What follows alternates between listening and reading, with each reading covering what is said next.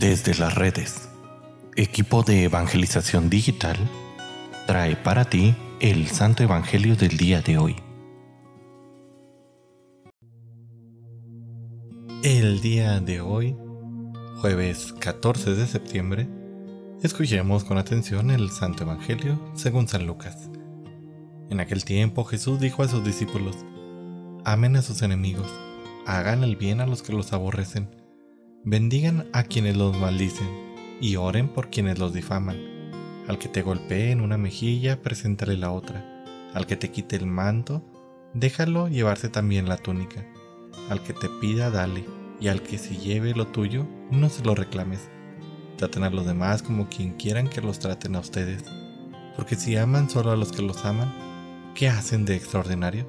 También los pecadores aman a quienes los aman. Si hacen el bien solo a los que les hacen el bien, ¿qué tiene de extraordinario? Lo mismo hacen los pecadores. Si prestan solamente cuando esperan cobrar, ¿qué hacen de extraordinario? También los pecadores prestan a otros pecadores con la intención de cobrárselos después.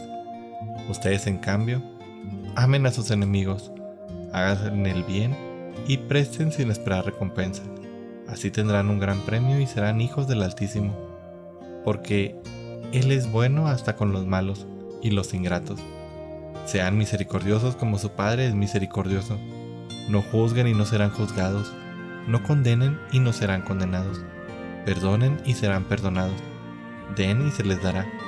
Reciban una medida buena, bien sacudida, apretada y rebosante entre los pliegues de su túnica, porque con la misma medida con la que midan, serán medidos. Palabra del Señor. Queridísima familia, el cristiano es una persona rara, una persona distinta a los demás ya que sus criterios no van muy de acuerdo con los del mundo, puesto que ha adoptado la lógica eh, de pensar como piensa su maestro. Y lo más extraño de todo es que a pesar de lo ilógico que esto parece en el mundo, es la única forma que se nos garantiza la verdadera felicidad.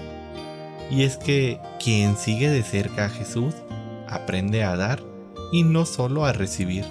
Aprende a perdonar a pesar de haber sido ofendido y de amar cuando solo se recibe ingratitud. Curiosamente, quien obra de esta manera experimenta una gran alegría, pero sobre todo una profunda paz.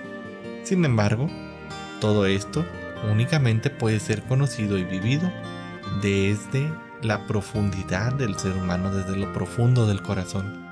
Es decir, es necesario, por un lado, buscar el vivir de acuerdo al Evangelio, pero por otro, y quizás el más importante, que es permitirle al Espíritu Santo que conduzca nuestra vida.